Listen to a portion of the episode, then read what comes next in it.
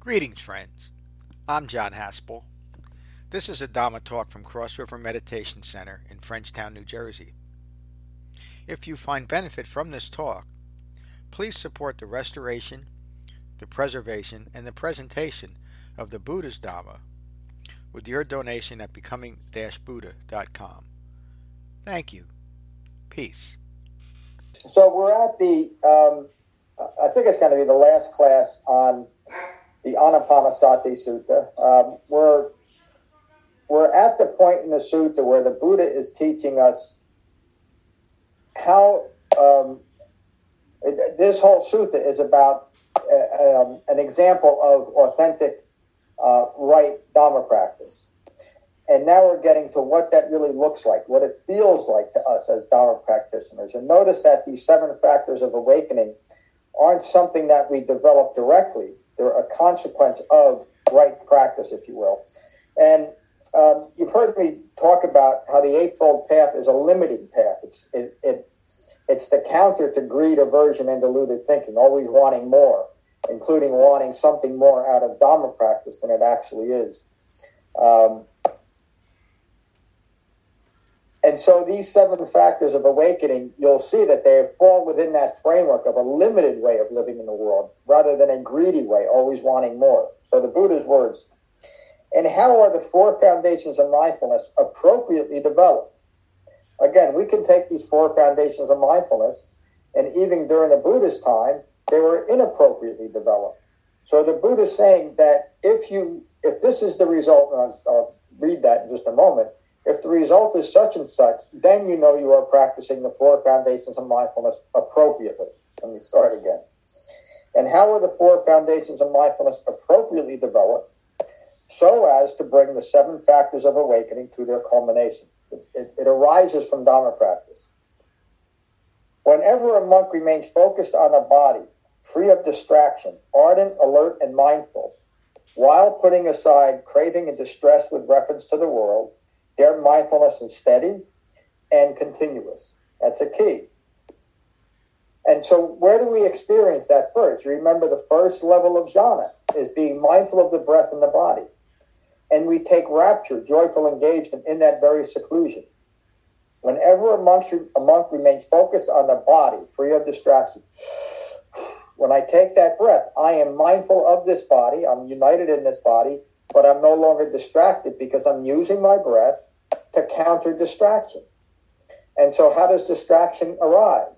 Again, the four foundations of mindfulness by being distracted by a feeling or a thought or a thought attached to a feeling, or thinking that the quality of my mind in this moment should be different than it is, referring to the fourth foundation of mindfulness. But the Buddha teaches us, again, I'll read it once more. Whenever a monk remains focused on the body, free of distraction, ardent, alert, and mindful while putting aside craving and distress with reference to the world, their mindfulness is steady and continuous. That last, that one little section, putting aside craving and distress, what does that mean? It means in this moment, I am at peace with myself and the world around me. I don't need myself or the world to be any different than it is. Why? Because rooted in wisdom, it can't be. It's what's occurring in this moment. So the only thing I am in charge of or in control of in this moment is the quality of my mind. And that moment feeds the next moment. In other words, if my mind is steady and continuous in this moment as a result of Dharma practice, that will feed or support the next moment where my mindfulness is steady and continuous. The Buddha continues When mindfulness is steady and continuous, then mindfulness as a factor of awakening becomes directed. We can do something about it. But first, we have to steady our mind. It's not the other way around. It's not by doing a lot of different things that might steady my mind or, or adopt concepts or pray for it uh, or bow for it or visualize for it. It's through the four foundations of mindfulness that we bring our mindfulness to a state of steadiness and, and continuousness. and then mindfulness as a, as a factor of awakening becomes directed. We can start pointing our mind in the right, direct, right direction. When mindfulness is, is steady and continuous, it forms the foundation for the culmination of its development. So mindfulness, refined mindfulness, contains the quality of an awakened mind. It just means there's a little bit more, a little bit more work to do. And the Buddha says, remaining mindful in this way, they examine the quality of, of this mindfulness. With wise discernment, again framed by the Eightfold Path, they develop understanding of this quality of mindfulness. And so, is this understanding something that um, uh, takes years and years to develop, or it's, it's a special type of study? No, the Buddha teaches us it's a direct result of authentic and direct jhana practice, or Dhamma practice in its entirety. They develop understanding of this quality of mind. We understand steady and continuous. So let me ask all of you, do you not understand a steady and continuous mind? Meaning having had understanding in this way is the direct experience of the steady and continuous mind. Have you all experienced it? Or maybe the better question is, have you not experienced it all, at all? No, it's a, it's a natural consequence of authentic Dharma practice. And again, notice that the Buddha is not putting a time frame on it. He's not saying that your mindfulness is steady and continuous for 18 minutes, 18 years, 18 lifetimes. He's just saying you do it. It's part of our ongoing Dharma practice. And then the Buddha says, when we do it, when one remains mindful in this way, examining and developing understanding of this quality of mindfulness with discernment, discernment is, is, is established by the Eightfold Path, then mindfulness of certain qualities as a factor of awakening arise. The reason why I'm making a, a, a, a, directed point of this, it arises naturally, is that many schools of Buddhism, they take different factors and teach them as jhana practice. But there's no underlying Eightfold Path or jhana meditation to develop it. So these are factors that arise as a consequence of authentic and direct jhana practice, Dhamma practice. This is how right mindfulness is established as a factory, as a factor or a quality of awakening. When one examines and comes to a comprehension of mindfulness as a factor of awakening, we understand what we're doing. We, un- we understand the seventh factor of the Eightfold Path of refined mindfulness. Then, with wise discernment, investigation of the Dhamma now arises. So we first have to establish that level of jhana, giving to refined mindfulness, now framed by the Eightfold Path, and now we're ready for Dhamma practice. When invest, investigation of the Dhamma arises in one who, who examines and comes to a comprehension of that quality with discernment, then investigation of the Dhamma arising as a factor of awakening becomes aroused. So this is such an important line. If you seem um, without direction today in your Dhamma practices, you know, we just talked about how, how Dhamma practice changes. It's also impermanent.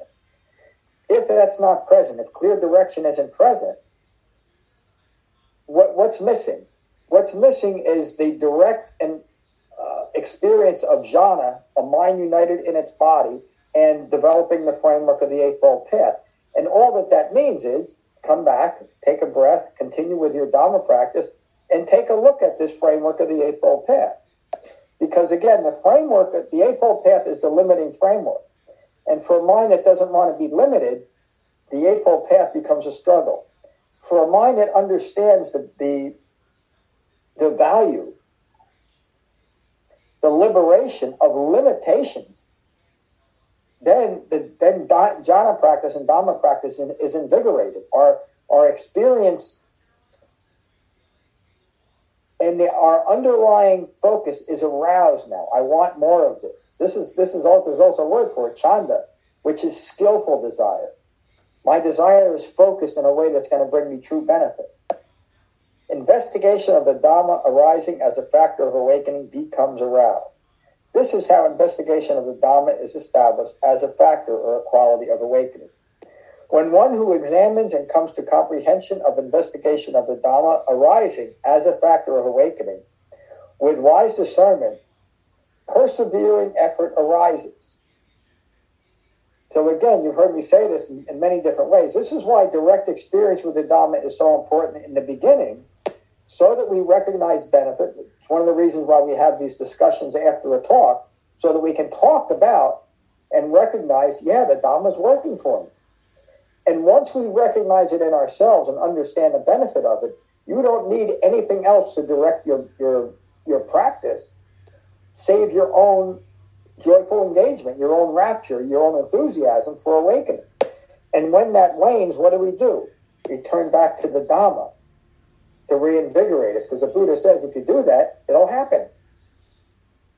When persevering effort arises in one who examines, analyzes, and comes to a comprehension of that quality, again, with discernment, with wisdom, then persevering effort arising as a factor of awakening becomes aroused. It's present. Persevering effort. Um, we have one of our teachers, I, will mention his name because he talks about this often, Ram. He's such a good example of right effort because once he started establishing the Dhamma, and it took him a couple years, once he understood what he was doing, I don't think he's missed one more than one class in the last eight years because his own determination was aroused. And that has led him to a great understanding of the Dhamma and has brought him great benefit. But he kept coming until you could almost say that his Dhamma practice then became self-directed, or at least it was self-inspired. He didn't need the uh, he didn't need the call of Tuesday night practice or Saturday morning practice to get him focused. He was doing it in effect 24 7. This is how persevering effort is established as a factor or a quality of awakening. When one whose persevering effort arises, joyful engagement with the Dhamma arises. When joyful engagement with the Dhamma arises in one whose persistence is aroused, then joyful engagement with the Dhamma as a factor for awakening becomes aroused. So are you joyfully engaged with your Dhamma practice or, or, or are you engaging with it through grim determination?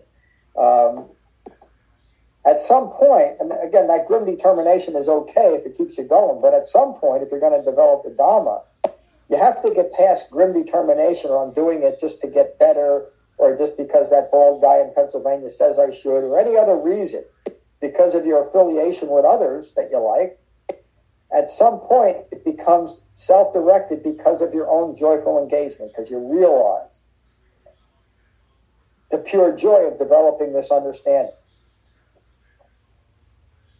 This is how joyful engagement with the Dhamma is established as a factor of awakening.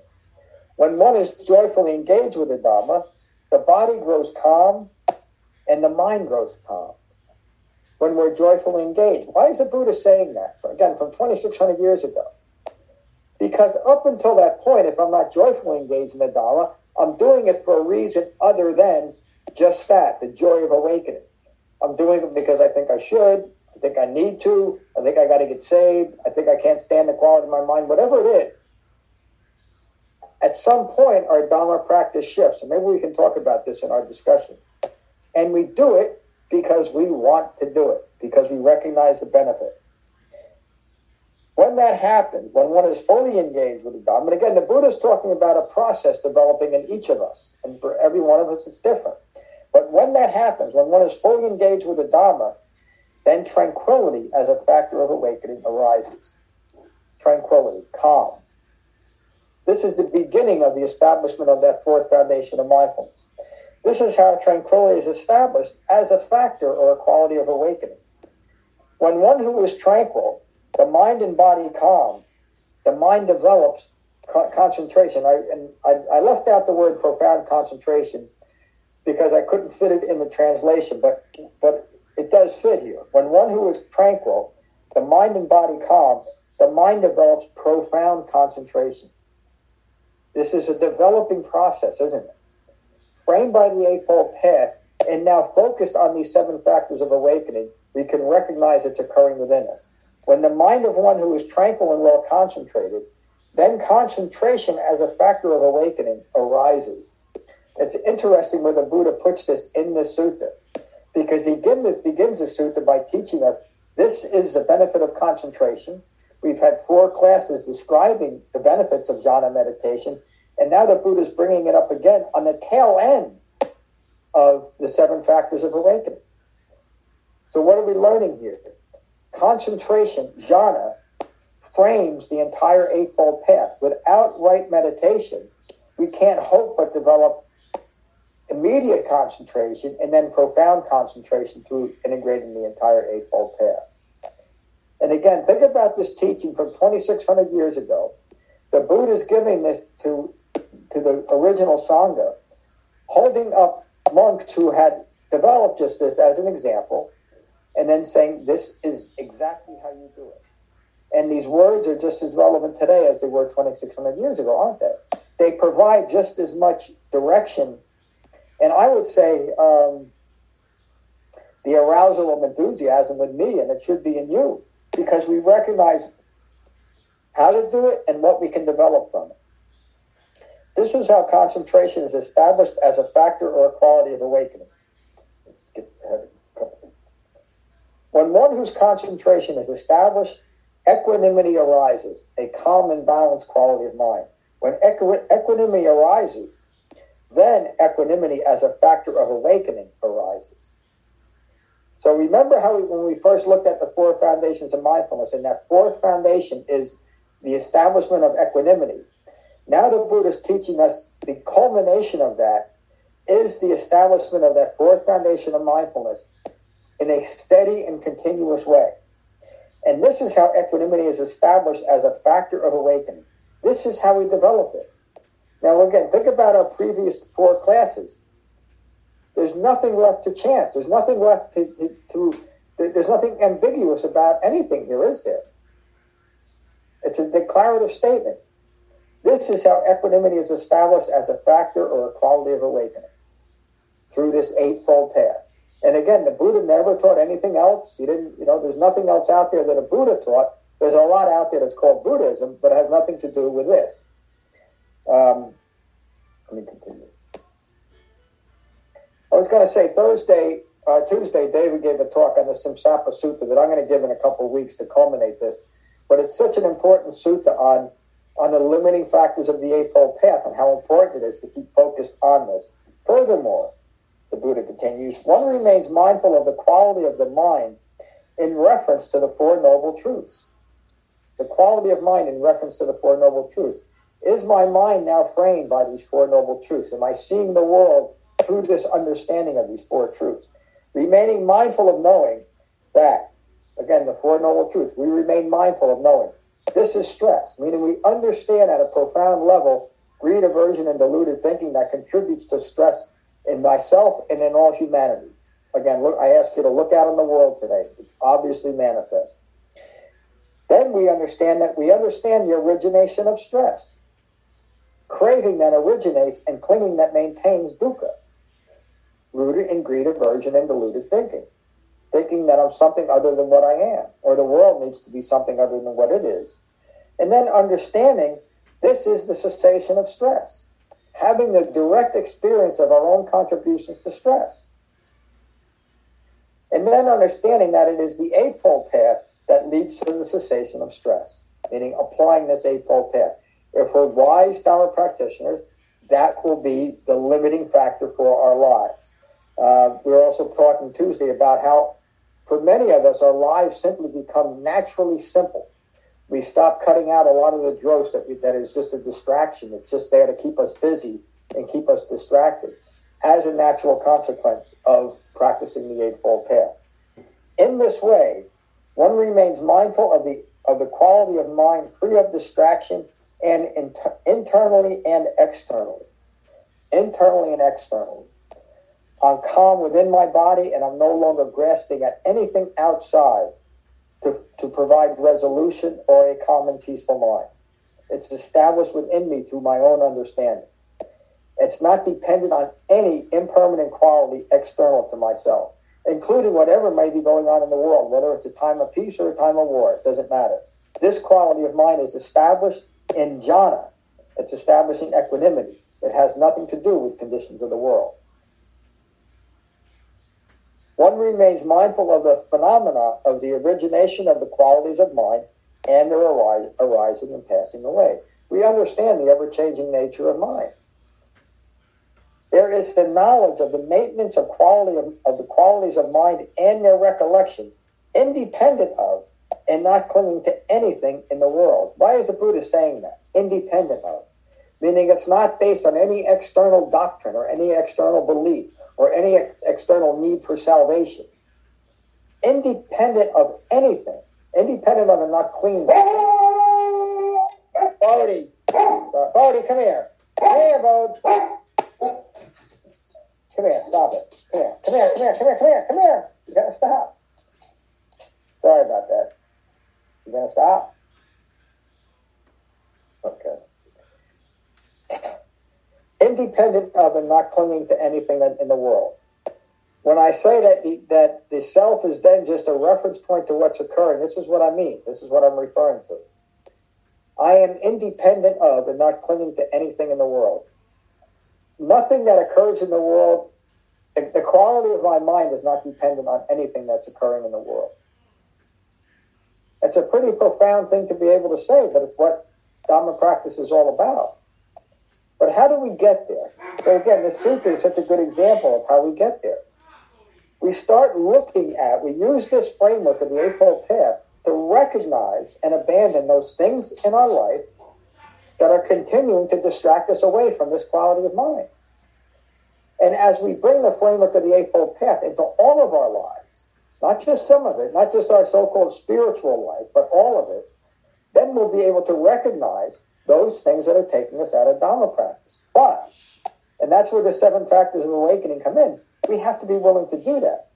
We have to be willing to look at all the distracting influences in our lives. And then asking ourselves, do we want this? Is this me? Is this mine? Is this what I am? And just an example that, I can use from my own experience, but I'll use a term that I know is is more popular across the pond. Do I need to go to the pub tonight? Is that more important to me than hanging out with my friends than my jhana practice or maybe going to a jhana class or something like that? In the past, my answer was always yes. The pub was always more important. But as I started developing the jhana, I realized that, no, I want to do this. This is what's bringing the quality of mind. And I'm just using that as an example, but we do this with everything. It might be that I need to watch the, the news tonight or a baseball game or, or a soccer game or something else or my favorite poet. Now is the time to practice the jhana, to practice Dharma. Because I understand the benefits of it. And this, whatever this might be in my life, no longer serves that. It might be a fun distraction. It might be something that I've been doing my whole life. But the limiting factors of the Eightfold Path allow us to see what is dross and what is actual Dharma practice, what is most important to do. The Buddha says this is how one remains mindful of the seven factors of awakening in and of themselves. That's always a reference to free of distraction. We're seeing this in and of themselves without any embellishment, without me, me saying, yeah, the seven factors of awakening and my Qigong practice on Saturday mornings. No, Qigong is good, but it's not a factor of awakening. Or chanting might be good. I don't think it is, but it's not a factor of awakening or any other belief that I might have that is part of my salvation. It's not a factor of awakening. It's important to recognize those things that are only distracting us from our Dharma practice and simply abandoning them. Uh, skipping over a lot of comments. And then the Buddha says, this is how he did it. I came to direct knowledge of fabrications. Remember, from, from ignorance of Four Noble Truths, from fabrications, from fabrications comes a whole mass of suffering the Buddha's word. I came to direct knowledge of fabrications, direct knowledge of the origination of fabrications, ignorance of Four Noble Truths. The Buddha said, I came to direct knowledge of the cessation of fabrications, and I came to direct knowledge of the Eightfold Path leading to the cessation of fabrications. We say, I did this. I'm a human being. Again, remember, the Buddha never never held himself out as anything special or with, with powers that other human beings don't have. He said, I am a human being. I came to this understanding. You can too. Now, if anyone develops these four foundations of mindfulness in this manner, and listen to the, promise in this from 2,600 years ago. I'm going to start it again. Now, if anyone, notice there's no qualification. If anyone develops these four foundations of mindfulness in this manner, as he taught it, for seven years. Just seven years. One could expect either complete understanding here and now, or if there's any clinging and maintaining remaining in this present lifetime. Meaning, with continued Dharma practice, you it, it, awakening is meant to occur in this lifetime. This was a completely radical idea during the Buddhist time and during our modern Buddhist practice. I studied in most of the major modern Buddhist schools, and not one of them ever ever taught awakening in this lifetime. They all thought it was an impossible task that would take eons and eons, but go ahead and do it anyway. And I always thought, this is nuts. Why am I doing it? But I kept doing it because everyone else was doing it until I got sick of it. And it really was this one thought that I, for human being awakened, he had to teach how other people could do it in this lifetime because he did it. And that's what started me turning away from what I, again, just in this context, the nonsense of modern Buddhism, because none of it teaches re- uh, awakening in this present life. Let alone seven years, if anyone perfectly develops these four foundations of mindfulness in this manner as taught for six, or five, or four, or three, or two, or one year, for six months, or three months, for only one month, or for two weeks, for seven days, one could expect either complete understanding here and now, or if there's any clinging and maintaining remaining in this present life. Take to the Dhamma and awaken in this present life. It's meant to do it now. If it's not happening now, it's because you need a little bit more practice. Friends, again, listen to these words from 2,600 years ago. This is the direct path for the purification of all beings, for the cessation of sorrow and regret, for the disappearance of pain and distress, for establishing the right method of practice, and for complete unbinding. Uh, in other words, these four foundations of mindfulness. Now, I'm going to go back. As I read this again, ask yourself if anything that is distracting you from your Dhamma practice is because of any of this, because we're grasping after anything other than a direct path for the purification of all beings. Are we looking for the cessation of sorrow and regret in our lives? Well, if you're feeling regret about something you've done or something that's occurring in your life, you now know it's because of a lack of integration, complete integration of the Eightfold Path. Because the Eightfold Path promises us, promises us to be free of self-inflicted sorrow and regret. And just a clarification, when I watch the news, and I don't do it often, and I see women and children getting bombed, it brings sorrow to me. But that's appropriate sorrow. It's not the sorrow that, that's rooted in hatred. It's just the sorrow that's rooted in a common understanding of human suffering. And even the people that are inflicting the suffering, I feel sorrow for. For the cessation of self inflicted sorrow and regret. For the disappearance of pain and distress. For the establishing the right method. All my life, I was looking for the right method until I came across the right method and then established it. For complete unbinding, in other words, these four, and I'll add the word, these four simple foundations of mindfulness. Being mindful of the breath in the body arising and passing away, being mindful of feelings and thoughts arising and passing away, being mindful of thoughts arising and passing away, and being mindful of the present quality of mind arising and passing away. When one is mindful of the arising and passing away of all internal and external phenomena, all, right? All internal and external phenomena within me and without me.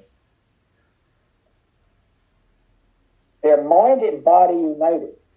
How do we do it? We take a breath, mindful breath, and we exhale. We're mindful of our inhale or exhale. They're mind and body united. Their quality of mind establishing concentration and equanimity. The development of four foundations of mindfulness brings the seven factors of awakening to culmination. Again, these seven factors of awakening aren't, something we grasp after, but they're to be recognized. Because if we, as we recognize them, we understand we're on the right path. We are, we are within the limiting factors of the Eightfold Path. This is how the four foundations of mindfulness are appropriately developed so as to bring the seven factors of awakening to their useful combination. So this last section is called Clear Knowing and Release. And how are the seven factors? Let me just check something. And how are the seven factors of awakening appropriately developed so as to bring right understanding or right view and release from clinging to wrong views to the culmination? When one develops mindfulness in this manner, as the Buddha teaches. Again, the Buddha is teaching this because he still had those in front of him of Buddhas in the world who are still grasping after all the other practices that were floating around and all the things that their friends and acquaintances were doing. So he's saying, if you develop mindfulness in this manner, the way taught, as a factor of awakening, mindfulness established in seclusion, established on this, uh, uh, mindfulness established on seclusion, established on dispassion, the cessation of I making, established on cessation, established in relinquishment of clinging to ignorant views. They develop investigation of the Dhamma as a factor for awakening. They develop investigation of the Dharma as a factor of awakening. They develop persistence as a factor for awakening. They develop joyful engagement as a factor for awakening. They develop tranquility as a factor of awakening. All these things that we grasp after in other practices, they're a natural development of authentic and direct jhana practice. They develop concentration as a factor for awakening. They develop equanimity as a factor for awakening. These seven factors of awakening are dependent on seclusion. They're dependent on dispassion. They're dependent on cessation. These seven factors of awakening, when fully developed, results in relinquishment of all views ignorant of Four Noble Truths. And we all know what those four truths. This is how the seven factors of awakening are appropriately developed so as to bring right understanding, meaning right view, and release from clinging to ignorant views to their culmination.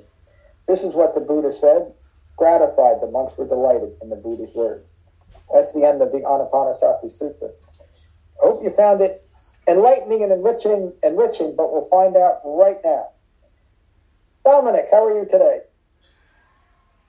Hey, John. Uh, uh, a question, if I if I may. Yes. Uh, you said about uh, regret, uh, and so if I understand correctly, uh, if I practice the Dhamma and develop the right view of the Eightfold Path, then I shouldn't have regrets. Or so if I do something bad now, should I regret it or not? Uh, it's such an important question.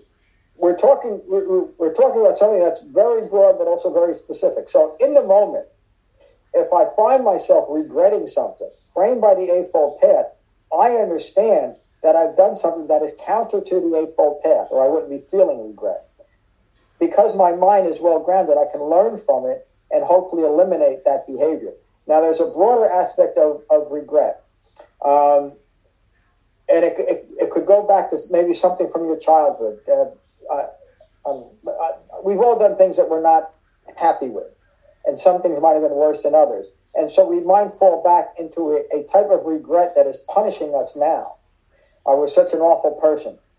Uh, that is to be recognized as something that is no longer present, and I am attending to the qualities of my mind so I no longer will act that way in the future.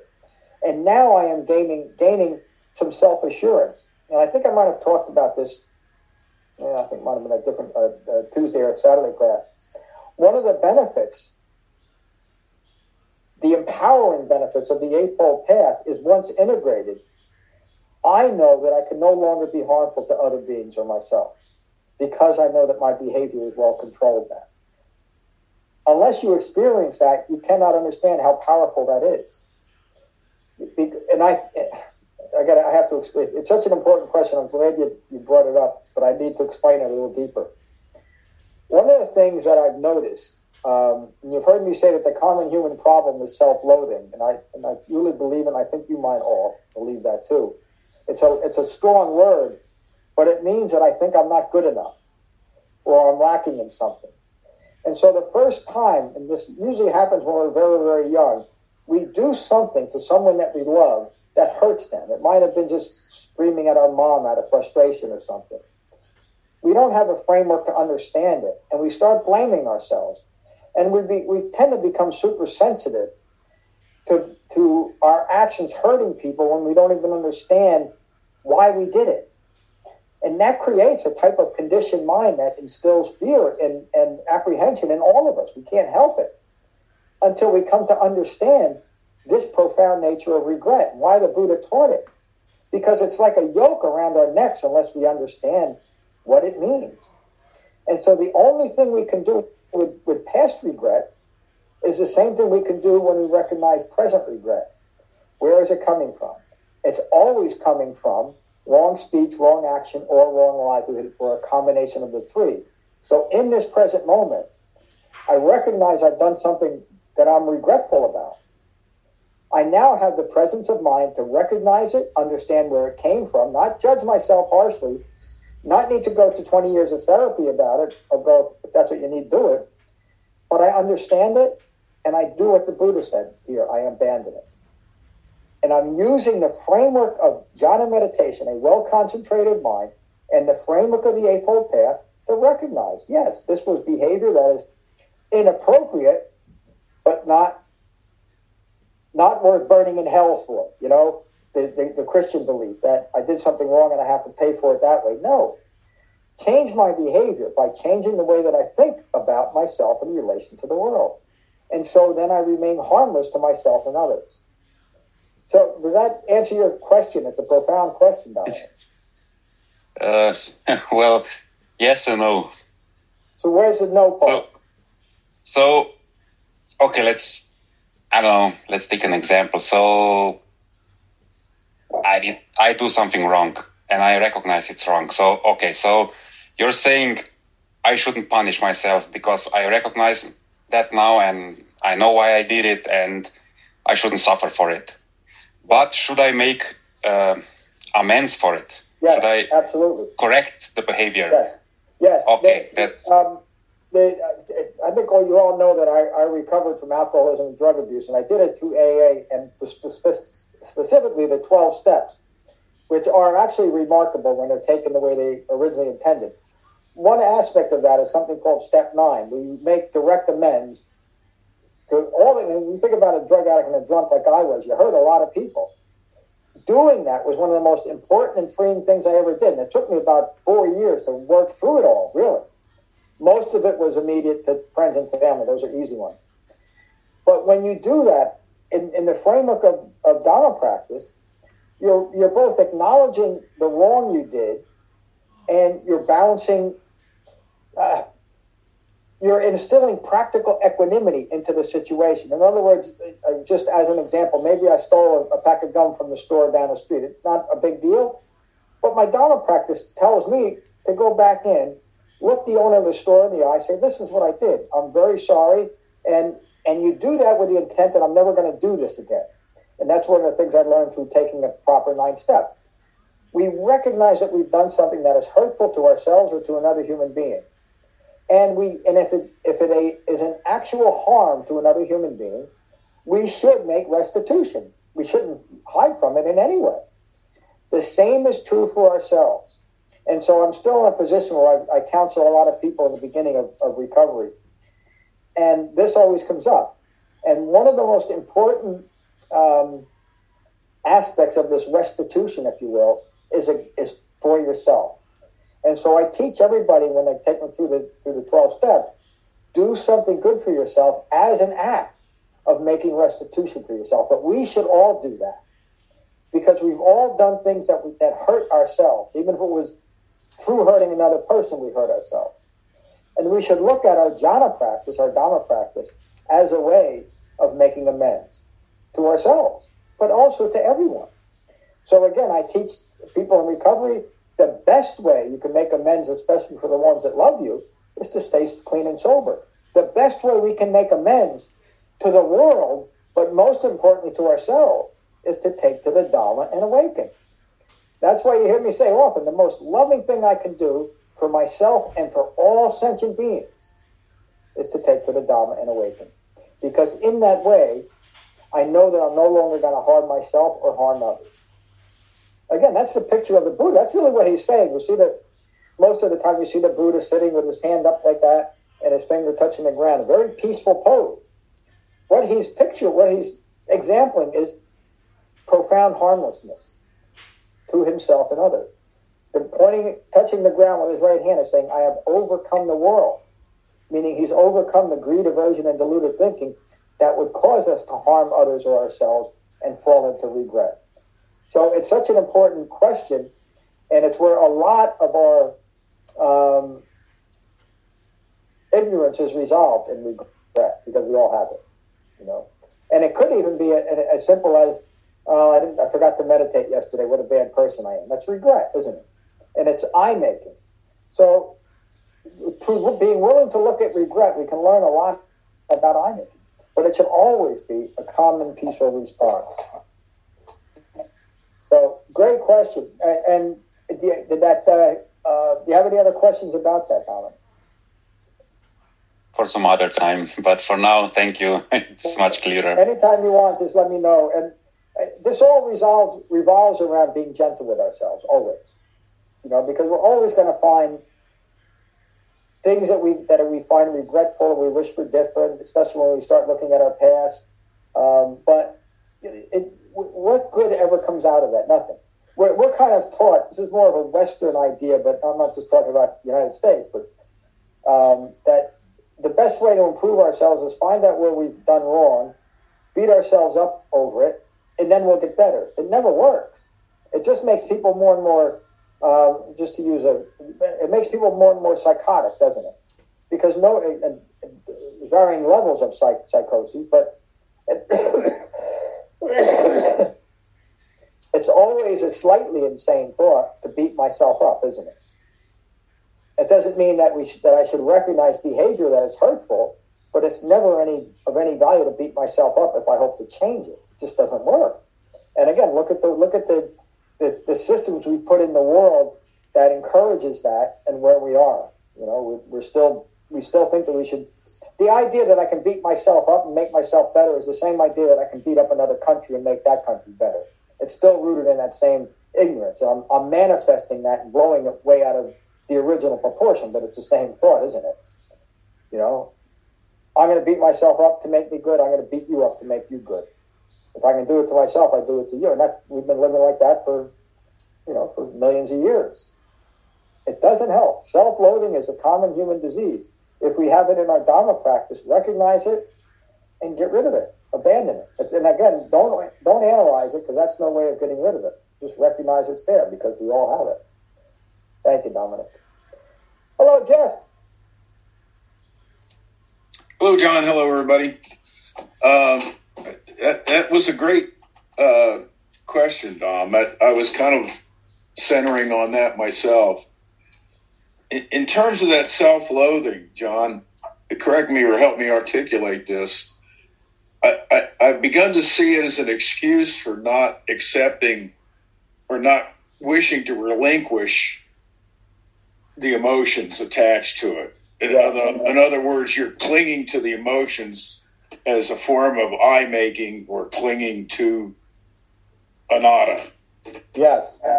And it seems like annihilation if we let that go. It seems like we need those views yeah. to be safe. What really is this that, that feeling of safety comes from thinking that I need to keep these fabrications going to live in the world. Because we all know, I think everybody has a reasonable BS detector. We all know we're playing a game with ourselves, but but we bury it so deeply that, and again, it just creates more stress and more frustration because it's not that that I know I'm, I'm projecting an inauthentic self out into the world. That's tough enough. But I realize I'm doing it to myself. That that sucks. And we can't face it unless we have something like this, a gentle practice to recognize there's no substance to that, to the fabrication. Yeah, I mean that, that's where that's how it manifests. Yeah, and and uh, I'm also uh, I'm trying to connect the idea of seclusion to that uh, because in my mind, uh, when I deal with those kinds of issues, or when I begin to recognize that in myself, a lot of that my hesitation or excuse I have is that it is um, I have no way to control the emotions of other people. Yes. In other words, um, my actions, if I if I uh, raise that subject again, or approach the subject, or begin to change myself, then I have no control over their emotions, and they're going to be affected negatively, or however they're going to be affected. Yeah. It is like a barrier to. Uh, my own personal seclusion, as it were. Yeah. So we don't learn to control other people's emotions. we learn to understand them, and so leave them in peace with their with their with their emotions. And to those closest with us, that that can be pretty tricky because in a in a one on one relationship, the other person can feel like we're pulling away from them by simply establishing. I went through this in my marriage, by the way. Um, and so we have to be sensitive to the fact of our appearance to others, but we can't let that stop our Dharma practice because the most loving thing I can do for that other person that I'm concerned about is to take to the Dharma and awaken. And because other people might become agitated by our seclusion, and I'll explain that in a little bit what that means uh, in just a moment, other people are are affected by our seclusion, it's because of their own grasping and clinging nature. But again, we understand it. We shouldn't dismiss it and say, "Well, you're just you're just like that because you're you're you're clinging." That's the that's it, uh, that's not an understanding approach. So we can we can try to explain to others what we're doing as best as we can, and let people know that I am still present with you. But over time, let them know that you're no longer going to lose your mind in the same in similar situations where you might have in the past. Seclusion does not mean isolation. It means that we are disentangled from the world. We've established seclusion on our cushion, and we now take that seclusion framed by the Eightfold Path off our cushion so that we do not get disentangled with others. But again, for people that we that we are most entangled with, that can feel like we're we're dismissing them. Hmm. Yeah, it, like withdrawal. yeah, it takes a it takes a deft touch, and I would say an awful lot of practice. But there's a, there's also an awful lot of understanding that we develop that way. You know, we we part of Dharma practice is learning to meet people where they are. We talked a lot about this on retreat because it's a good place to bring this idea up. But in the world, we still have to meet people where they are, which means we understand it. Uh, one of the things that we should never do is feed other people's fabrications, though. And we do that through the Dharma, through, through, through wise restraint, through seclusion, because that is a very cruel thing. So, you, again, it's, it's a very fine line, but it's always it's always skillful to present calm and peace to other people, no matter how, what they're expressing, even if they're insisting that we join them in uh, a lack of lack of peace, lack a lack, less than peaceful mind state. You know, and that happens a lot. You know, it, people like uh, people like other people to agree with them, especially those that are closest to them. I, yeah, I mentioned, I mentioned yeah. my marriage. Um, getting into meditation practice. I got married at the 30. Um, and I was kind of bouncing around and going to this different practice and that practice. And my wife, future ex-wife, had no interest at all in meditation, but she was so so threatened by the fact that I was doing something that didn't include her that she she insisted that I go with her. And she was always miserable after whatever class it might have been because she didn't want to be there. But she, she, you know, for seven years, she insisted that she do that. And I didn't have the wherewithal to let her feel comfortable that I'm doing something that doesn't include you, but I'm still committed to you. I just didn't understand it. I just, I resented the fact that she, I was dragging her around at the time. I didn't handle it well, but I, I can certainly speak to it now. You know, uh, and I actually did address it. I, I had a talk with her about ten years after we split, just to get into some of these things to make to make amends to her uh, in that way. But, it's an again, it's an important question about how do we apply the Dharma while we're living in the world. And these are this is it, you know, isn't it? This is it's important to be able to do this, uh, and it shows a, a, a, great understanding, Jeff, that you that you are asking the question because you're coming up against it, aren't you? Yeah. Oh, yeah, for sure. And it's it's not such a huge conflict for me, uh, but but it, it is an issue. Uh, I mean, it. it uh, I, I, I, don't know. I wouldn't say I'm detached from the from the effects that that has, but I have. Uh, I'm, I'm trying to uh, uh, trying to learn how to channel my compassion into some kind of constructive benefit. Yeah, sometimes it helps me when I'm when I'm in the, when a really um, And I even get phone calls from people that, that don't like what I'm teaching and they want to yell at me for a little while. And I always look at that like in my mind, this is stress. This is the origination of stress. This is this. You know, I, I reflect the four noble truths into that moment, and that that allows me to stay well focused and respond in a way that I think is useful. But it's not always well taken. I I, I get you know I get two or three hangups a month from people that, that want me to be different. But if I was falling into the into the mindset that I need to make this person happy, I would start teaching them something else than this, you know. But I know that that's cruel, so I I, I let them. I present a common peaceful presence while they're screaming at me, not maybe just calling me names. Um, let them vent and say, you know, this is what I teach, um, and if you do this, you can develop a calm and peaceful mind. Sometimes I get, wow, that sounds great. Sometimes I get, well, F you, hang up the phone. But in, in, in both situations, my mind, the quality of my mind stays the same. And that in the past, I was I was born a people people pleaser, and that was one of my worst characteristics my whole life. I wanted everybody to be happy, and you know that, that's an awful way to live because you can you can't make I couldn't make myself happy, and I was out there trying to make everybody else happy. It sucks. um, let me, get, let me get to get to Alex. Alex, how are you? Hi, John. Yeah, it's a really interesting point you were talking about there. Um, I have to say, sometimes, and it's not only you, but when people, I don't know if it's dismissive, but when people kind of throw this comments or, out there about therapy, like 20 years of therapy, it, it does get my back up a bit. I'll just, I'll be honest, because um, I've done, I'm on my way to, I've done 10 years, I'm, i think I'm probably on my way to 20.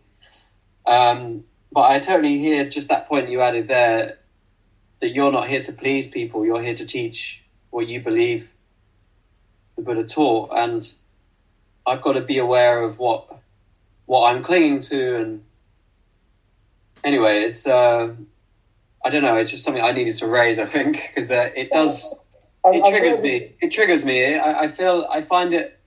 I don't know if it's my perception of what you're saying, but I find it a bit dismissive of another practice that can help people, really help people in with their paths, you know, and it's helped me a lot. It's helped me, if anything, you know, it's with this path that I'm on, and it might be my conditioning. I find it very difficult to understand and and integrate it into my life. But when when I was in therapy, I found that difficult too. But I transformed. I did. I transformed in a, in a way that made improved my life. So yeah. it, maybe that's something that holds me back on this path. I don't know. Yeah, I'm, I'm so glad you brought it up, and I, I usually uh, offer more qualification for that than just that blanket statement because I and I, I think you might have heard me say it other times. Uh, I, therapy brings a lot of benefit to an awful lot of people, and the only thing I'm saying is that that's not this. That that's all, and that the yeah. culmination is, is often different. In other words, it, um, uh, therapy is about um, it's it's much more of a personal or personalization of what's occurring in your world. Again, I don't I don't mean that to dismiss it. That is very helpful for many many people, and I don't dismiss that. And this is something different. It, it's completely different. Um, and maybe the reason why I say it, and, I, and you're you're probably helping me say it in a better way. It deals with different issues. And this is this practice is just what it is. It's a liberation from ignorance of Four Noble Truths. Mm-hmm, mm-hmm. And therapy is something else. And it just is. Again, if you went to your ther- therapist and said, if I keep coming here, when can I expect to have understanding of Four Noble Truths? They're going to tell you the same thing. That's not what this is about.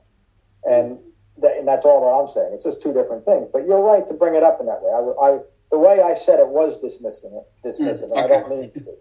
Well, it was. You know, you're, you're right to question me on it. I, I appreciate you giving. I would rather you say what you just did yeah. than than than than be wondering what the hell does he mean, or be or be mad at me for saying or whatever. So yeah, it's entirely appropriate. No, I've, I've often in previous when I was in the Triratna stuff, I often would question that question, bring it up as well, and have lots of discussions about it. Um, it's an interesting one for me. It is what something that maybe holds me back on this path or or tries to help me. Yeah, I'm I'm, I'm always trying to work out if the two can fit together, and if not, what does that mean for my my practice? But anyway, I don't want to get into that now. This is my that's my personal stuff. That, What came Well, up for me? for, Alex. Sorry. That, that's what this is for, is your your personal stuff. yeah. Um, yeah, I think I don't know. May, maybe not right now. Um, Well, I let me think- just say too that don't don't you don't need to find a way to combine the two. You're better off not. Let your Yeah. let your therapy be therapy, and you Yeah. said yourself Well, you, okay, you find so- great benefit from it, but it- and let your Dharma like- practice be your Dharma practice I'm- because I'm they don't to- They're not. yeah, they're not I'm trying, to. I'm trying to understand because earlier you said about um, qi, qigong. You said qigong is great, um, but don't. It's not this. Yeah. So abandon it. And this is where I'm struggling. Like, what do you mean? well, I, didn't hear that you said sort of something. I didn't, So you said. So you said to abandon it, qigong. oh no, no, I didn't say I didn't say abandon qigong. If I did, I, I misspoke. I just said that it's different. I, I encourage people to take qigong. I think it's I think it's a much more compatible practice than say yoga. And I don't tell people don't go to yoga, but if you're going to do a body based practice, I say qigong is is. Uh, I just think it's a better practice. It's safer too. You don't hear of a lot of injuries. But I, what I was saying was that qigong, even though I think qigong is a good practice, it's not dharma practice. That's all. So, so how? So, but for me to be on the dharma, on the path, or on the you know to follow the dharma, I still need other things. I guess I feel like I need other things in my life. Like it could be qigong, it could be anything to help me get through those moments of the day, and then come to class and engage. So this, so maybe it is part of maybe it's part of my dharma practice. Is that fair? I, I, I, Oh, it's absolutely fair. You're, you're the the dharma. Uh, I just feel like to, to I, I, I'm, I might be confused, but my understanding is that the, the, the option is to, I'm trying to work out what to do with the things that aren't Dharma practice. Do I do them and accept them for what they are? I, I think you should examine them within the framework of the Eightfold Path. Uh, Mhm. is it skillful? Is it bringing you benefit, or is it is it just distraction? And I just using qigong or yoga as an example, they can both be useful practices and they can be distraction. What am, what am I using it for? But that takes Okay. it takes a well concentrated mind to understand that. Okay. Uh, Okay. so nothing is nothing is off the table. Um, if you were saying that uh, you know for for fun on Saturday night you go and you uh, just just think of something that would be awful to do, like I don't know, you behead chickens or something. Mm. I would I would tell you if if you're finding benefit in that, go ahead and do it, but you really might want to look at that closely. Mm. Going to therapy or going to yoga or qigong, I would say go ahead and enjoy it as long as it's bringing you pleasure and it's not a distraction from your Dharma practice. Okay. Okay. Yeah. Yeah. And Um, so, you know, we're- I'm gonna I'm gonna maybe teach the Simsapa Sutta next week because I think it's a good point for for our practice. I might wait till the end. We only got a couple classes, but when I talk about the Eightfold Path being a limit, being a limiting path, it is just that way. Is it when we start developing the Eightfold Path, we tend to to let the things that are no longer serving the path drop away, but they're usually, um, I would say, not usually. It's always done um, with gentleness. In other Okay. words, if, if I decide, oh, John said that yoga practice is no good, I can't go there anymore, and so you don't go, and you feel like you should go, that's not Dharma practice. That's just that. Then you're distracted by not going. Yeah. So find the things in your life that are that you feel are suiting you well, and and I would even say this. I hope it's not this way. If you find that Dharma practice isn't suiting you well, you shouldn't be practicing the Dharma. Yeah. Yeah. Again, it's just that way. But but in order for you to know that, you have to be fully engaged with it, and it has to be uh, seen as for what it is. It's something other than everything else that you're doing.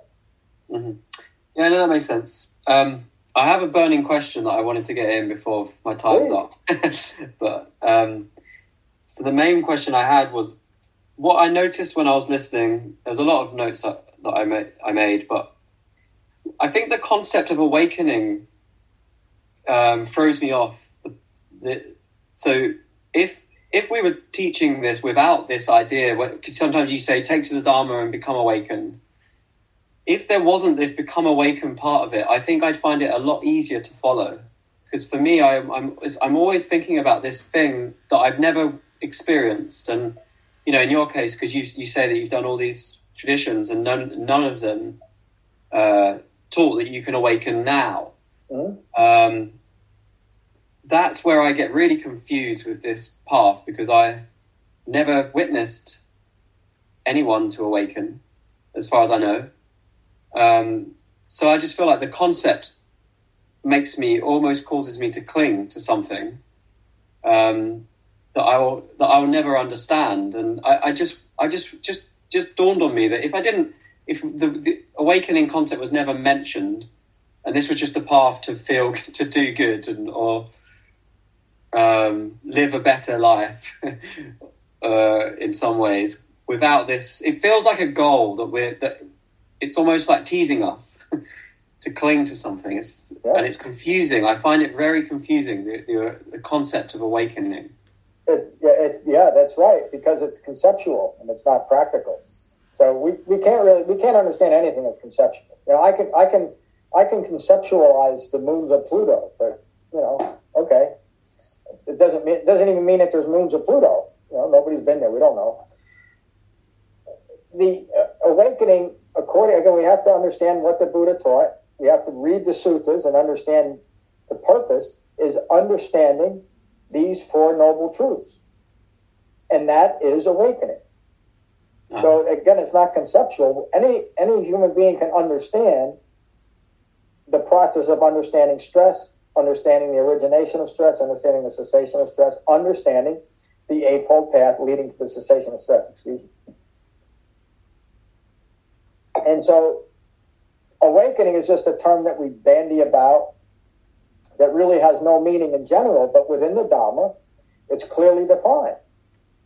Understanding these four truths by taking true refuge, we that leads to what am I trying to understand? That a human being awakened. What did he? How did he awaken? He left us a dharma to teach us how to do just what he did, another human being. Mm. And how do we do that within the framework of a well-informed, well-focused sangha, developing this understanding? And what does it lead to? The best description I can come up with of awakening now think about what what is most important for a human being to do. What would be an awakened human being? Understanding what it means to be a human being. That's what it means. Awakening is full human maturity. It's nothing special. It doesn't take us out of this world. In fact, it's the only thing I've ever come across that immerses me in this world, in this moment. Mm. Mindfully engaged without the need for me or you or anything else, including what's going on in the world, be any different because of understanding. And do you see how that leads me away from the nonsense of salvation? How can I accept what's occurring in the world right now? Because it's occurring. I don't have to approve of it because I've developed a level of maturity that tells me I can't. It's just what's occurring.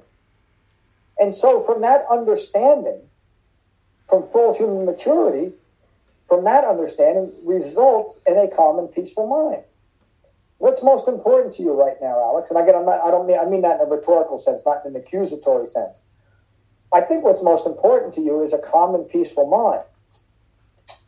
You're going at it in many different well, I wouldn't say many different ways. You're you're you're going after that idea in in different ways. One of them is therapy, and you're finding benefit in that. Some of it might be something else that, that you know that I'm just not aware of, and you're finding benefit in that and you're developing the Dharma, and you're finding benefit in that. It's all leading to this goal. When the goal is unfocused, such as something that a human being can achieve, like you know, uh, uh, I'm gonna I'm gonna meet with Avalokiteshvara in a future lifetime. Well, that's just a distraction, and you can't understand that, can you? No, no human being can understand it. You can believe it, but you can't understand it. Hmm. I think you can understand full human maturity as it relates to a common peaceful mind because you've experienced it. You've experienced it just today in, in meditation. So, does that explanation help? it helps. I, I can still. Uh, um, yeah, it helps. but it, it, it, took me a while to, to even come to that understanding because, again, I, my mind was conditioned by a lot of you know, yeah. modern Buddhism. And uh, I thought uh, my original thought was awakening meant superpowers that I'd be able to bilocate and you know mm-hmm. fly around planets and be able to read people's minds, et cetera, et cetera. Because that's how it was often presented. That, in fact, most modern schools of Buddhism say you recognize your awakening when you can have recall all your past lives and all your future lives. Mm-hmm. Well, uh, when I started reading the Buddha, what the Buddha actually taught, it was so refreshing because he wasn't telling me to grasp after and fabricate past lives and future lives. He said, focus on this life. Mm-hmm, mm-hmm. And he never said there's no such thing as past lives. He just said don't go there. Mm-hmm. Doesn't matter. Again, he was taking my focus, which was all out there, just like everyone else's. You know, I wanted to be some kind of super being because I felt so inadequate. That's why I needed it. To just wait a minute. What I really want is to understand what the hell is going on now. Mm. And what's going on now? Just this. So this is it, Alex. Mm, mm. What are you going to make of it, though? You know, is this enough? Because that's you know that's that's the counter to greed aversion and deluded thinking. In this moment, is this enough for me?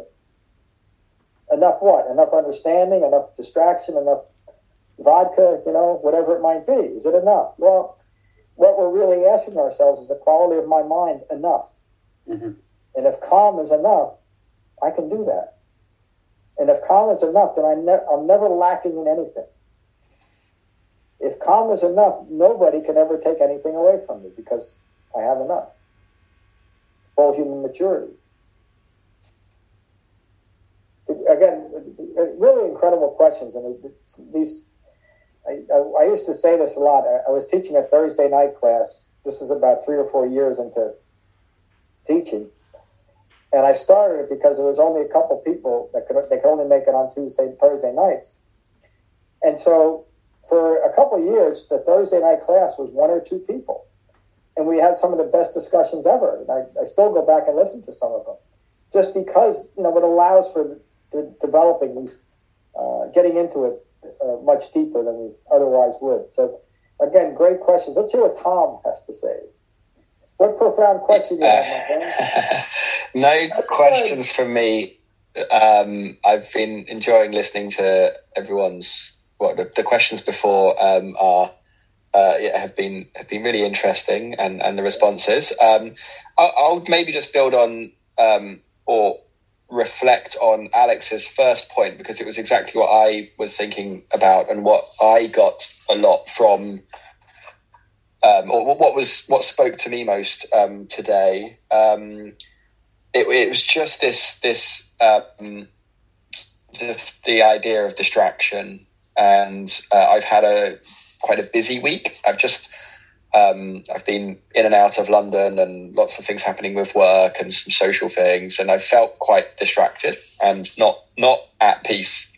I haven't had a particularly calm and peaceful mind this week. Um, and so then coming back to what Alex was asking about, well, what do I keep in my life and what do I get rid of? And I, there are definitely things I need to get rid of, um, and and and and it's then it's where you apply the eightfold path to decide what is and what isn't. And so one of the, I won't go into the, into all the things I need to get rid of, but one of the things that I was like, okay, I do need to keep is. Um, the reason I was actually late for class, I was playing my dad, my 79 year old dad, at tennis. Uh, and he gave me a really good game. and I thought I'd wow. finish and beat him a lot quicker. but I did. years old? Yeah. And he was I running think, around. We had a we had a we had a real I think that's, a, that's a pretty good excuse for miss out on the class. Come in late. So, so I was running late because I thought I thought we'd finish a lot sooner. And um, anyway, um, obviously that's not not no, no no excuse to arrive late for class, but it was one of those things that, of all of the distractions in my life.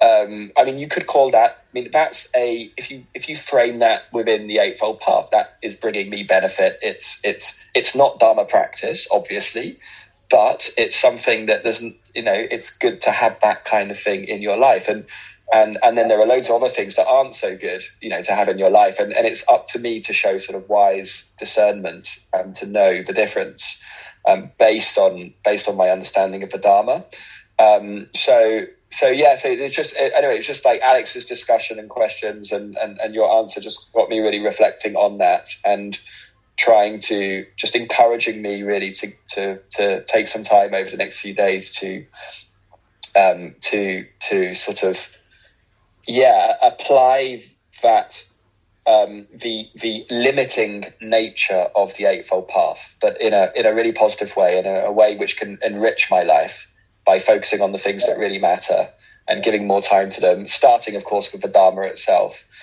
Um, so yeah, so that's anyway. That's that. That was one of the things um, of this class. Um, and uh, yeah, no profound questions this week, John, but uh, maybe maybe um, I'll I'll pick up the slack next week and ask a, a, a humdinger. I hope so. but anyway, thank you. That was a profound example, though, of uh, right Dharma practice. I'm, anytime you're going to be playing tennis with your dad, uh, you have my uh, my uh, blessing to come in late. I think that's I mean, real, and that is that is Dharma practice. It should be. I mean, it, it, it isn't rigid, and it does speak to a permanence. And so your your tennis went over a little bit longer Okay, impermanence. I would not understand impermanence myself as a Dharma teacher to get mad at that, would I? Because it would it would be not allowing your life to be as it is. There, the um, and then you touched on something.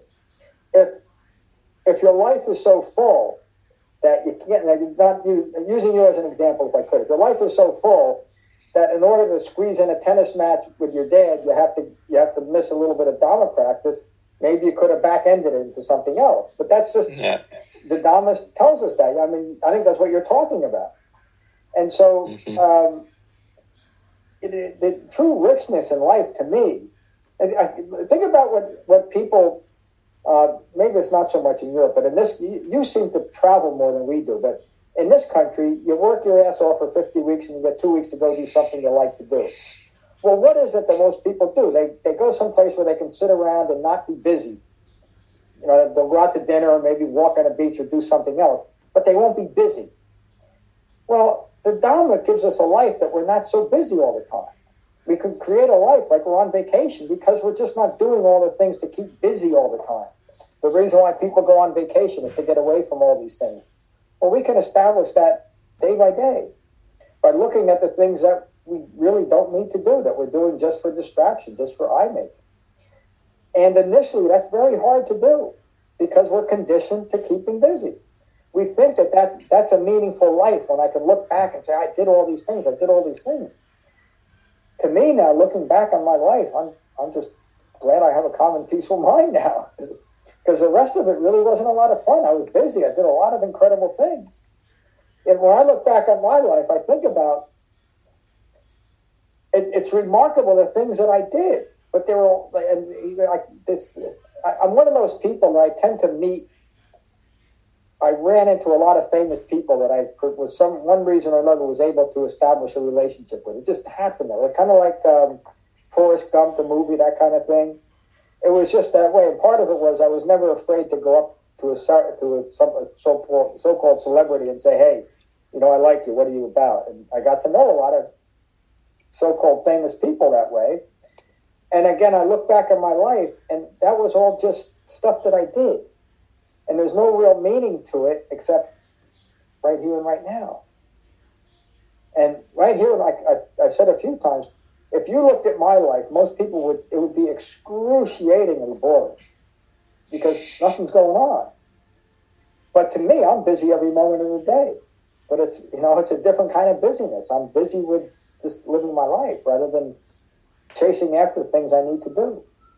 And I think you're all developing that. Every one of your questions, in one way or another, even even Dominic about regret, leads to questioning what we're doing in our life within the framework of the Eightfold Path. That's Dharma practice. I'm saying this to all of you. The questions you bring up and the, and the, the, the recollections of your, your um, investigation of the Dharma is Dharma practice. It's just this way. We we come in contact with ourselves and we ask these profound questions. Is this is this regret? Is this skillful or not? Is is therapy skillful or not? Is tennis with my dad skillful or not? Is living in the Badlands of North Dakota skillful or not? And if it's unskillful, you let it go. And if it isn't, you live in, within this moment. Because the whole point is having a human life. Is your activities in this moment taking you away from your life or not? And that's really the, the, the question that, that the Buddha asked for here. And recognize where are you creating your I making? Because it's in our activities that we do until we gain a, a, measure of calm and peace. That's why it's so hard to, to stop doing certain things because we identify with it. We create an identity by it. So the Dhamma teaches us to create an identity as a wise Dhamma practitioner, living life uh, framed by the Eightfold Path with a measure of calm and peace, but being fully alive in this moment. It's remarkable. Great class. Anything? Uh, any, anybody else have a comment or a question before we go? We'll finish with metta as we always do. Uh, I'm going to look at the schedule. I might uh, substitute or uh, insert the Simsapa Sutta next week because it, it, really is appropriate to where we're at. Uh, but maybe we'll just finish I think we only have one or two classes left in the structured study. So again, take a moment to become mindful of your in-breath and your out-breath, and let that mindfulness of your breath unite your mind and your body. And these are the Buddha's words on metta from the Karaniya Metta Sutta. This is what should be done by one who is skilled in goodness and who knows the path of peace. Let them be able and upright straightforward and gentle in speech, humble and not conceited, contented and easily satisfied, unburdened with duties, and frugal in their ways, peaceful and calm and wise and skillful, not proud or demanding in nature. Let them not do the slightest thing that the wise would later reprove. May all beings be at ease, whatever living beings there may be, whether they are weak or strong, omitting none, the great or the mighty, medium, short, or small, the seen and the unseen, those living near and far away, those born and to be born, may all beings be at ease. Let none deceive another or despise any being in any state. Let none through anger or ill will wish harm upon another. Even as a mother protects with her life her child, her only child, so with a boundless heart should one cherish all living beings, radiating kindness over the entire world, spreading upwards to the skies and downwards to the depths, outwards and unbounded, freed from hatred in their way. Whether standing or walking, seated or lying down, free from drowsiness, one should sustain this recollection. This is said to be the sublime abiding. By not holding to fixed views, the pure-hearted one having clarity of vision, being freed from all sense desires, is not born again into this world. Thank you all for a wonderful class today. Peace. Thank you for listening. I rely on donations to support the continued restoration, preservation, and presentation of the Buddha's Dhamma. If you find benefit here, please consider a donation at becoming-buddha.com. Thank you. Peace.